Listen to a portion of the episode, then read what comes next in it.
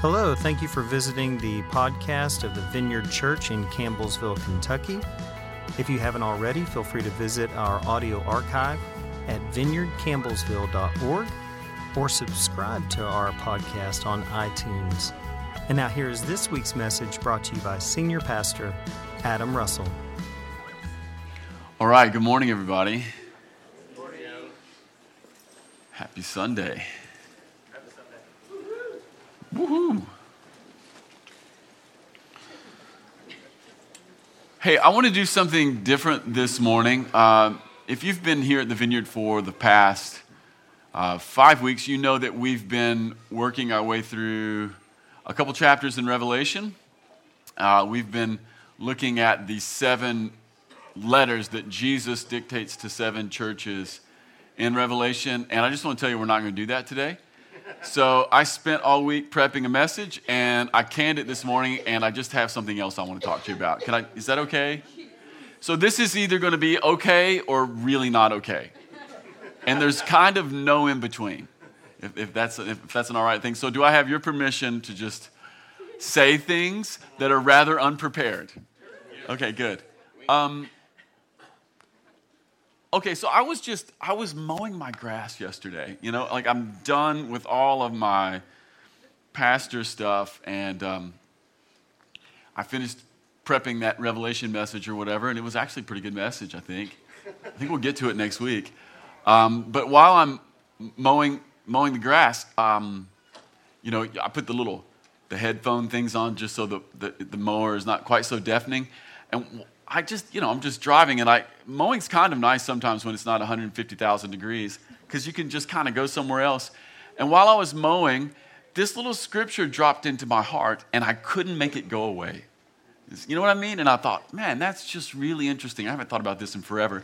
And then I woke up again this morning, and it was rolling around, and I thought, you know what? This might be the Holy Spirit, so I'm just going to share a scripture with you and just a couple very, very random thoughts, if that's all right. Okay, but before we get to the scripture this morning, I just want to talk to you for a second about the love of God.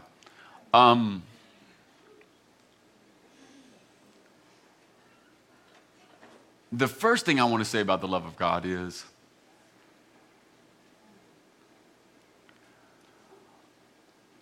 God's hope for your life is not that you would know facts about him. Okay, so the point of whatever it is we're doing here, church or being a Christian, the point of all of this is not that you would gain more information about God. The point is not that you would become a scholar, And by the way, I believe in scholarship. I believe in scholars. They're a gift to the church. But the point is not that you would become a scholar. Like, God's dream is not that his family would turn into a school. And it's just something very, very different. God's dream is that you would actually know him. Here's the crazy thing. God's dream is that you would know him in the way that he already knows you. And so that's the basis and the foundation of the love of God. The basis and the foundation of the love of God is that you would know him and that he would know you. There's even this very peculiar passage in Matthew chapter 7. It's at the end of the Sermon on the Mount, where it's kind of a judgment word from Jesus, and Jesus says to some guys who had done all the right stuff but had never known him, he says, "Well, why don't you get away from me, because I don't know you?" Right? Which is to say, this knowing God thing is so much more important than what you do and what you know about him, like actually having a relationship in the way that people are able to know one another. Like, that's the point of everything. And so that's the foundation of God's love. And then beyond that, like, the love of God is the essence of his being. Like, God is at the very core of his personhood, he is love. He is love personified. You couldn't extract anything from him other than love. And depending on the tradition that you grew up in, you probably learned a lot of stuff about God. You learned all kinds of things about his attributes.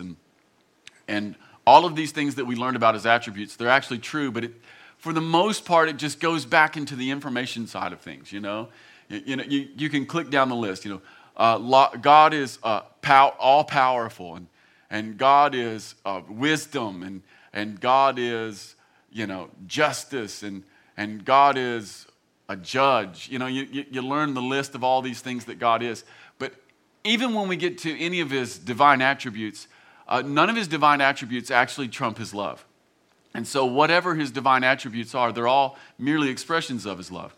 And so even when we get down to things that sound harsh to us, like the judgment of God, you have to understand that the judgment of God is just simply another expression of his love. And so because it is an expression of his love, we should actually welcome it in our life. You know, one of the things that is a very brave prayer to pray, but one of the prayers that we could pray, and it would actually maybe be a really great thing, is, God, would you look upon my life and give me your judgments? Why? Because it would actually be the most loving thing for him to do. And all I'm trying to say is that judgment never trumps his love, and wisdom never trumps his love, and God's power is never trumped by anything other than his love. Like it never works that way. Who he is a loving person, and because he's not just a person who has love, but because he is love, and that's really different, you know. Love is not a possession when it comes to God. God doesn't have love, he is love. And because it's not a possession, and because it's the essence of his being, well, he's an overflowing fountain of love. And that's what we were singing this morning even. All my fountains are in you, you know. Whatever it is I am, it just flows out of you. And so God is really, really generous. And this kind of works us up to the little spot I wanted to land this morning. I just want to read you a few verses out of the book of Romans, chapter 8.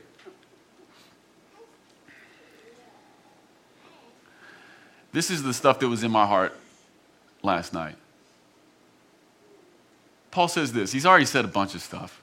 But then he says this. Well, what shall we say about such wonderful things as these? If God is for us, who could ever be against us?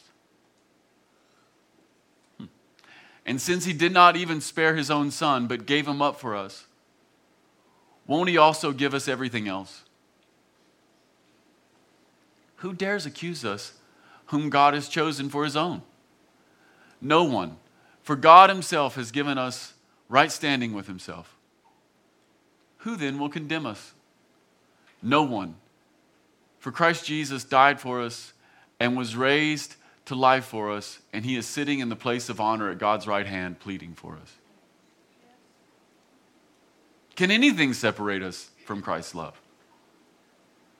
Does it mean he no longer loves us if we have trouble or calamity, or are persecuted or hungry, or destitute or in danger, or threatened with death?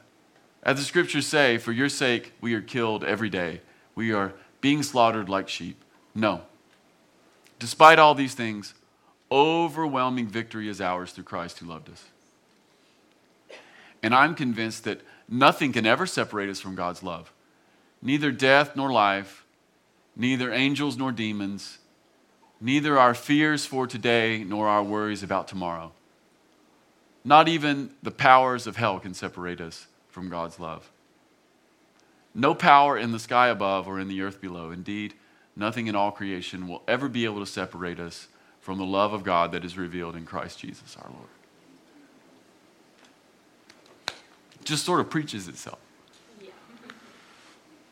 God is a really generous person, and he is most generous in his love. And the thing that I just had rolling around in my head last night is verse 32, where Paul says, since he did not spare his own son, but gave him up for us, won't he give us everything else? Yeah. Well, I guess the first thing we need to ask ourselves is this, as it relates to verse 32. Who did he not spare his son from? That's kind of an important question. Who did God not spare his own son from? Really, really big question. Some of us in the room grew up in a tradition that said, well, God did not spare his own son from himself, meaning that God basically sacrificed Jesus in order to take a blood payment and make you acceptable to himself. That'd be one way of reading it. It's pretty harsh. And some of you in this room are very familiar with that idea. And I would say, I can see that. But I would also say that when you get down to the bottom of that idea, that's a scary idea. So who did God not spare his own son from?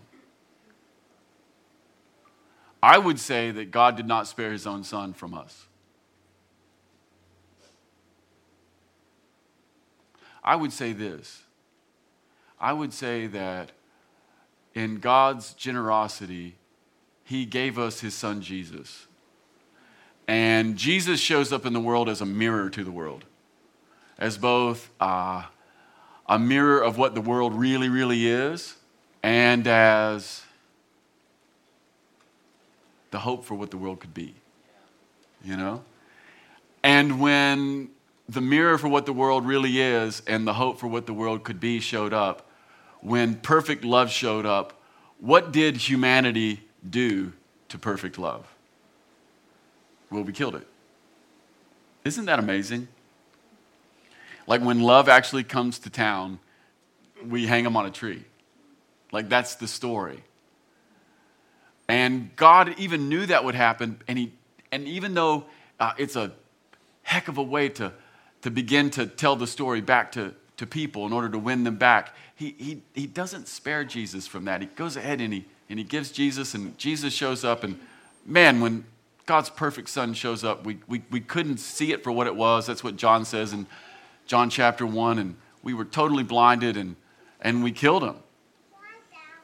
But the story doesn't stop there. And this is the good news, and this is actually the gospel part, that when perfection shows up and when perfect love came to town and when we killed him, after all of that, God says no and raises Jesus up and says, you know what? Humanity's decision wasn't the last decision. Like, I get to overturn, like, bad decisions, you know? And this is why, because God just loves people so much, you know? You could be the biggest fool, you know?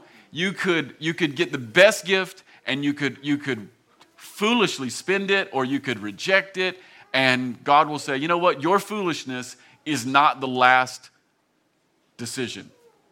And so God raises Jesus from the dead.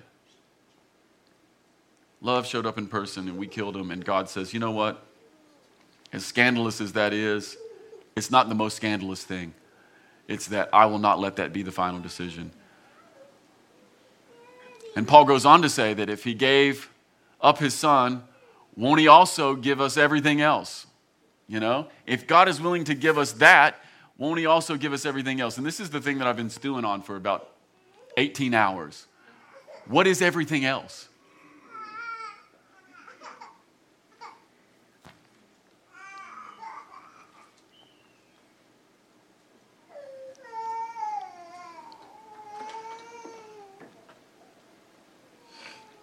What is everything else?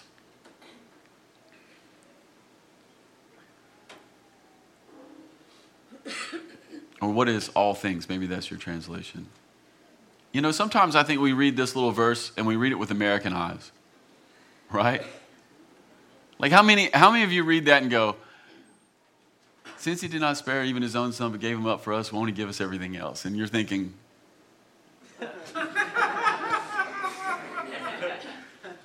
you're like, I think I finally found the lottery in the Bible, right? Like, that's it. This is it. We should begin to pray over the numbers, you know? Oh God, should I play my birthday? You know, I don't know. Like, what is it? I think a lot of times we look at this with very modern American eyes and we go, you know, God has given us Jesus. And he wants us to have a nicer car, you know? And so, God, I ask you even now, God, would you release Mercedes over us right now? We break the power of Volkswagen and we release Mercedes in the atmosphere, you know?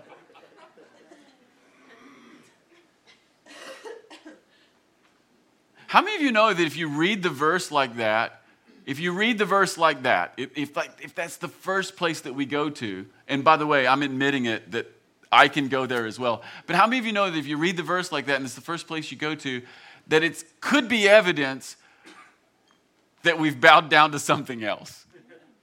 Like, you know, if that's the hope in the heart, you know, it's like, wow, you know what? Everything else, it's got to be a bigger house. It's got to be, right? It's like, this is it. I know it. It's a Mercedes. It's a bigger house. It's better vacation. It's more vacations. It's more money in the bank. And it's like a carefree life. It's like a nicer, it's like your life, but more, you know? And you could even make a case for that, except Paul ruins it in verse 35 and says, does it mean that he no longer loves us if we have trouble and calamity and are persecuted? Crap, why does he do that? You know, why can't you not talk about that? So if the everything else is not a bigger house, a nicer car, more vacations, and a more exotic destination with more money in the bank, and if it isn't even like a more carefree or easy life, right? Well, then what is everything? Like, because it sounds like it's nothing else, right? I was on the mower last night and I was thinking, everything else, this sounds like nothing else.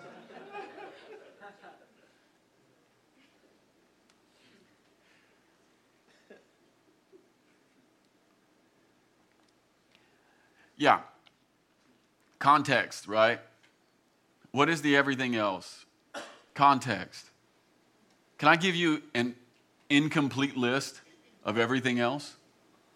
This is a highly, highly incomplete list of everything else. But it's all around that verse.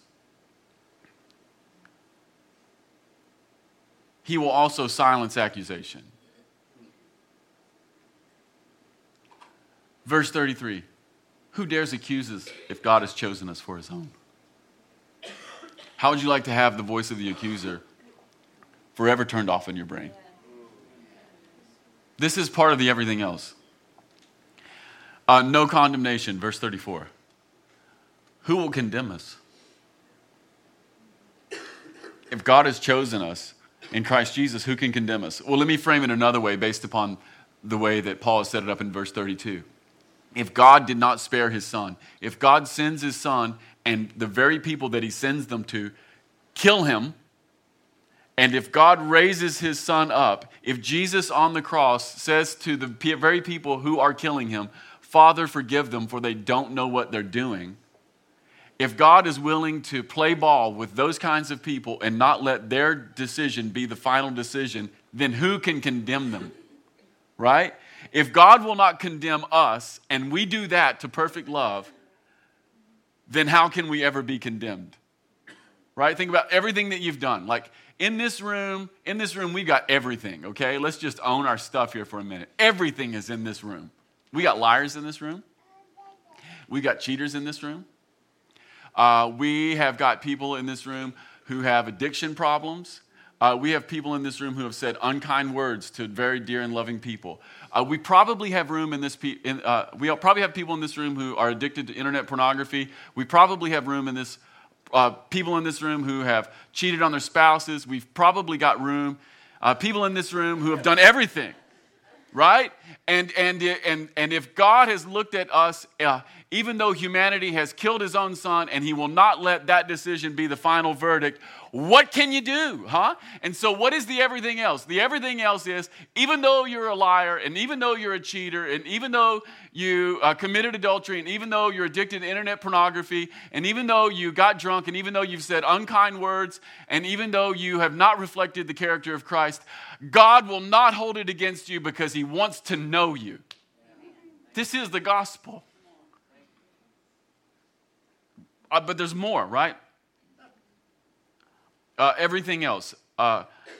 Confirmation into the likeness of his son, verse 29. I don't have a slide for that. I can read it to you though, right? Because I brought a Bible.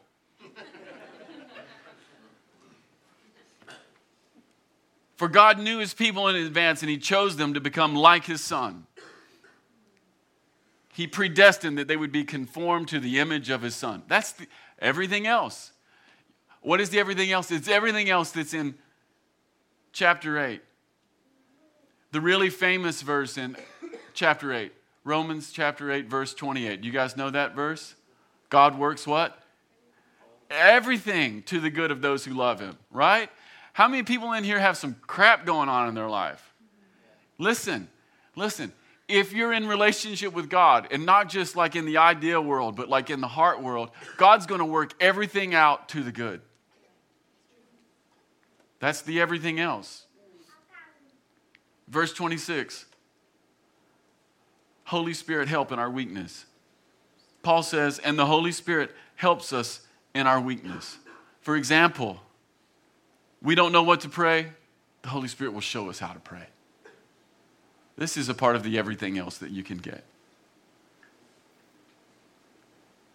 Verse 23, future glory and new bodies.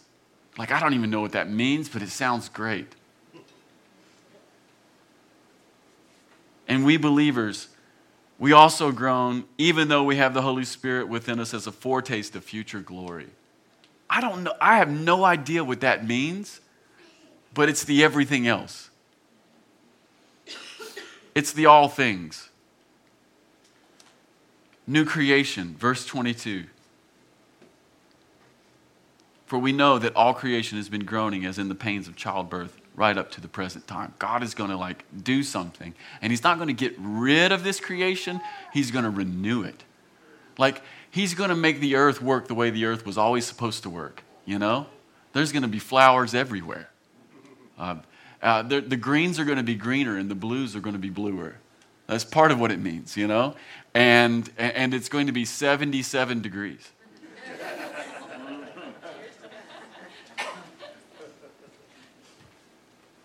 New creation. Verse 18, release from suffering. Paul says in chapter 8, verse 18, that yet what we suffer now is nothing compared to the glory that will be revealed to us later. Some of us in this room are suffering. And it's not little S suffering, but it's capital S suffering. You have pain in your life, and it's not even the pain that you invited in your life. It was the pain that was just thrown onto your life. That's part of what it means to be a person. You know, not everything that you get is what you sowed. It's just in the world. And God has promised us that he'll deliver us from suffering, so much so that when the new creation comes, it won't even be worth mentioning. You know? It won't even be worth mentioning. There is goodness coming that will totally eclipse all the pain, all the suffering, and all the trauma and all the trouble. Verse 15, freedom from fear and slavery. Verse 16, adoption into God's house. But not only adoption into God's house, verse 17, heirs to the kingdom. Verse 12, freedom from our sinful nature. Verse 11, the life of the Spirit. We could just keep going, right? What does God want to give us? He wants to give us all of these things.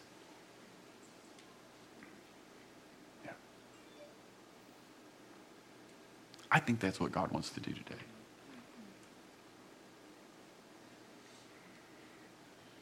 I think God wants to begin to apply all things into our life.